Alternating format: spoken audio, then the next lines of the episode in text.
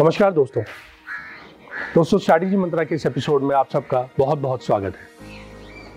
तो दोस्तों, आज का स्ट्रैटेजी मंत्रा है, स्किल्स आर ऑलवेज यूजफुल। दोस्तों, अक्सर हमने ये देखा है कि हम अपने अपने क्षेत्र में आगे बढ़ने के लिए स्किल्स को रेगुलर तरीके से फॉलो करते रहते हैं, बढ़ाते रहते हैं अपनी स्किल्स को। और उसके लिए जो भी हमें मौके मिलते हैं चाहे उसके लिए कोई कोर्सेज हों या हम अपनी स्किल्स को आगे बढ़ाने के लिए ट्रेनिंग सेशंस ज्वाइन करें वो सब हम रेगुलर तरीके से करते रहते हैं। उसी के साथ साथ कभी कभी हमारे जीवन में ये मौके भी आते हैं कि हम लोग अपने क्षेत्र से हटके कुछ स्किल्स को आ, सीखें उनमें रुचि लें। लेकिन क्योंकि वो हमारे क्षेत्र से डायरेक्टली नहीं जुड़ी हुई होती हैं तो हमें उस समय ऐसा लगता है कि ये हमारे यूज़ की नहीं है और हम क्यों इन स्किल्स के बारे में रुचि लें या इनको सीखें। और हम उसको ऑप्ट नहीं करते हैं। लेकिन कई बार जीवन में ऐसा होता है हमारे साथ कि वही स्किल्स हमारे लिए, हमारी सफलता के लिए बहुत उपयोगी हो जाती हैं। आइए इस कथा के माध्यम से इसको और जानने का प्रयास करते हैं।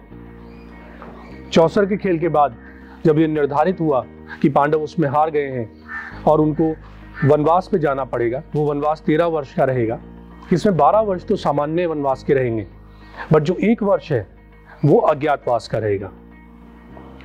अज्ञातवास से ये मतलब कि अगर वो उस वर्ष में, तेरहवें वर्ष में, अज्ञातवास में दुर्योधन उनकी सेना या उनके लोगों द्वारा पहचान या ढूंढ लिए जाते हैं तो उनको दोबारा से तेरह वर्ष के वनवास के लिए जाना पड़ेगा। जब पांडव वन में पहुँचे तो उनसे मिलने उनके सखा और मेंटर कृष्ण भी उनसे मिलने पहुँचे। श्री कृष्ण ने उनको कहा कि इसमें निराश होने की बात नहीं। आपको जो ये समय मिला है, जो ये वनवास का आपको ये बारह तेरह वर्ष का समय मिला है, उसको आप एक उपयोग में लाएँ, अपनी स्किल्स को और बढ़ाने के लिए, अपने आप को तैयार करने के लिए। क्योंकि आप ऐसा ना समझें, जब आप वापस लौटेंगे, अपना वनवास पूरा करने के बाद तो आपको उपहार उपहार में दुर्योधन अपने जो राज्य और आपका जो साम्राज्य है वो आपको लौटा देंगे। हो सकता है उसके लिए आपको एक युद्ध भी करना पड़े। और जब आप युद्ध करेंगे तो आपको सामना करना पड़ेगा दुर्योधन का, उनकी विशाल का सेना का, द्रोणाचार्य, भीष्म पितामह, कर्ण जैसे योद्धाओं का। तो आपको अपनी स्किल्स को इतना बढ़ाना है, अपने आप को इतना तैयार करना है कि आप उनको सामना कर पाए उनका और उनको हरा पाए। ये निर्धारित हुआ कि इसी क्रम में अर्जुन एक तपस्या करेंगे, देवताओं को प्रसन्न करेंगे और उनसे अस्त्र शस्त्र की शिक्षा ग्रहण करेंगे। अर्जुन ने सबका आशीर्वाद लिया और तपस्या प्रारंभ करी और उन्होंने बहुत देवताओं को प्रसन्न किया और उनके शक्तिशाली जो उनके अस्त्र थे, शस्त्र थे, उनको लिया और उनको चलाना सीखा, उनकी शिक्षा प्राप्त करी। इसी क्रम में अर्जुन स्वर्ग पहुँचे। जैसा कि हम सब जानते हैं कि उनको इंद्र का बेटा भी कहा जाता है, इंद्रपुत्र कहा जाता है। जब वो स्वर्ग पहुँचे तो सबने, देवताओं ने उनका बहुत स्वागत करा और बहुत हर्षित हुए और उन्होंने अपने अपने अस्त्र शस्त्र उनको दिए और उनको सिखाने का, उनको कैसे संभालना है, चलाना है, उसका प्रशिक्षण शुरू किया। काफ़ी समय तक अर्जुन स्वर्ग में रहे। एक दिन जब अर्जुन का ये प्रशिक्षण चल रहा था स्वर्ग में तो चित्रगुप्त जिनसे उनकी बहुत अच्छी दोस्ती वहाँ पे रहते हुए हो गई थी। अपनी मित्रता के चलते वो उनके पास आए और उन्होंने कहा कि मेरे को आदेश दिया है आपके पिता इंद्र ने कि आपको नृत्य और संगीत का भी शिक्षा मुझे देनी पड़ेगी, आपको वो सीखना पड़ेगा। अर्जुन को बहुत आश्चर्य हुआ। उन्होंने कहा, मैं तो एक पराक्रमी योद्धा हूँ मेरा काम क्षत्रिय धर्म है युद्ध करना है और युद्ध से जुड़ी हुई चीज़ों को आ, उस पराक्रम को सीखना मेरा कर्म है जिसके लिए मैं अस्त्र शस्त्र की यहाँ पे शिक्षा लेने आया हूँ और वही ले रहा हूँ। भला ये नृत्य और ये संगीत की शिक्षा मेरे किस काम की? चित्रगुप्त ने उनको कहा कि पहला इंद्र आपके पिता हैं आपको उनकी बात माननी चाहिए। और दूसरा इंद्र देवराज इंद्र हैं वो कोई भी बात आपको कहेंगे तो ज़रूर उसके पीछे कुछ ना कुछ आपका ही फ़ायदा छुपा होगा। अर्जुन ने उनकी बात मानी और शिक्षा प्रारंभ कर दी और बहुत ही कम समय में अर्जुन ने पारंगत हो गए नृत्य और संगीत के अंदर।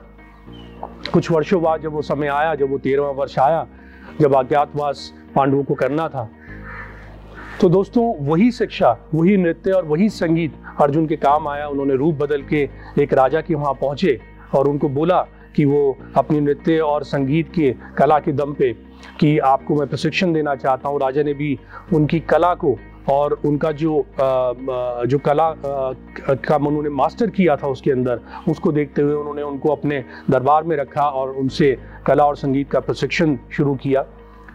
और अर्जुन खुद ही नहीं वहाँ पे अपनी जगह बना पाए, बल्कि अपने प्रशिक्षण और अपने हुनर के चलते उन्होंने अपने और भाइयों के लिए भी राजा की वहाँ पे जगह बनाई और सबको अलग अलग काम वहाँ पे उनके कहने पे उनको मिला। और इस करके, इस तरीके से उनका जो अज्ञातवास था, वो सफल तरीके से गुजर गया। दोस्तों, अभी हाल ही में एक मित्र के साथ चर्चा हुई। और उन्होंने अपने संस्था का एक किस्सा एक एक्सपीरियंस बताया। जब कोविड का समय आया, जब कोविड का पहला दौर था लॉकडाउन गवर्नमेंट के द्वारा अनाउंस करा गया। एक ऐसी स्थिति थी जो किसी ने कभी सोची नहीं थी। और सब लोग जो संस्थाएँ थी, कुछ बंद हो गई, कहीं पे वर्क फ्रॉम होम का कल्चर शुरू हुआ। उसी दौरान बहुत सारी संस्थाओं ने अपने से, या बहुत सारे इंस्टीट्यूशंस ने इस चीज़ को शुरू करा कि लोगों को ये मौका मिला है कि अपने एक ब्रेक है अपने अपने जो रेगुलर काम से सबका। तो क्यों ना इस मौके का उपयोग करा जाए और सब अपनी स्किल्स को बढ़ाने के लिए कार्य करें। उसमें अपना समय दें। तो बहुत सारे कोर्सेज शुरू हुए संस्थाओं के द्वारा ऑर्गेनाइजेशंस के द्वारा। उन्होंने बताया कि उनकी संस्था में भी एक डिपार्टमेंट था जहाँ पे कंटेंट कंटेंट राइटिंग होती थी। उस डिपार्टमेंट के सब लोगों को ऑफ़र आया कि आपको एक कोर्स सीखना है जो कि डिज़ाइनिंग कुछ फोटोशॉप कोरल ड्रॉ इन सब सॉफ्टवेयर्स के लिए ट्रेनिंग दी जा रही थी। तो सबको लगा कि क्योंकि हमारा डिपार्टमेंट तो कंटेंट राइटिंग है, ये सब डिज़ाइनिंग हमसे कैसे जुड़ा हुआ है, हमें क्या फ़ायदा करेगा? और सब लोगों ने उसके लिए मना कर दिया। क्योंकि वो स्किल्स उनको लगता था शायद उनके क्षेत्र से जुड़ी हुई नहीं है।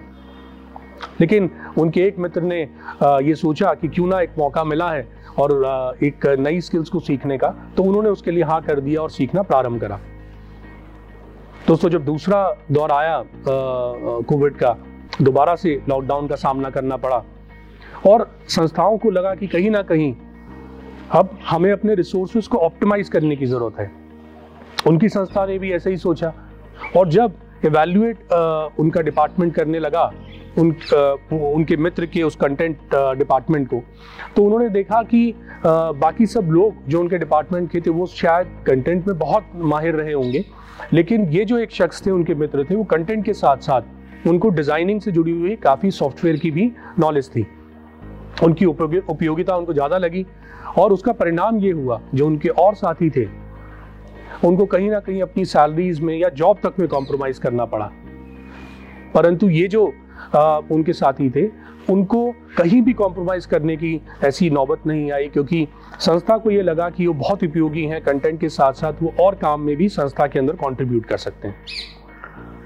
तो दोस्तों इन दो एक्सपीरियंसेस से अगर हम देखें तो कभी कभी हमारे को जीवन में ये मौके आते हैं कि हमें वो स्किल सीखने की परिस्थिति पैदा हो जाती है मौका मिल जाता है कि जो हमारे क्षेत्र से डायरेक्टली जुड़ी हुई ना ही हो बट भविष्य में शायद वो स्किल्स वही हमें सफलता दिलाने के अंदर या हमारी, हमारे लक्ष्य की तरफ़ आगे बढ़ने में हमारी बहुत मददगार साबित होती है, बहुत उपयोगी साबित होती है।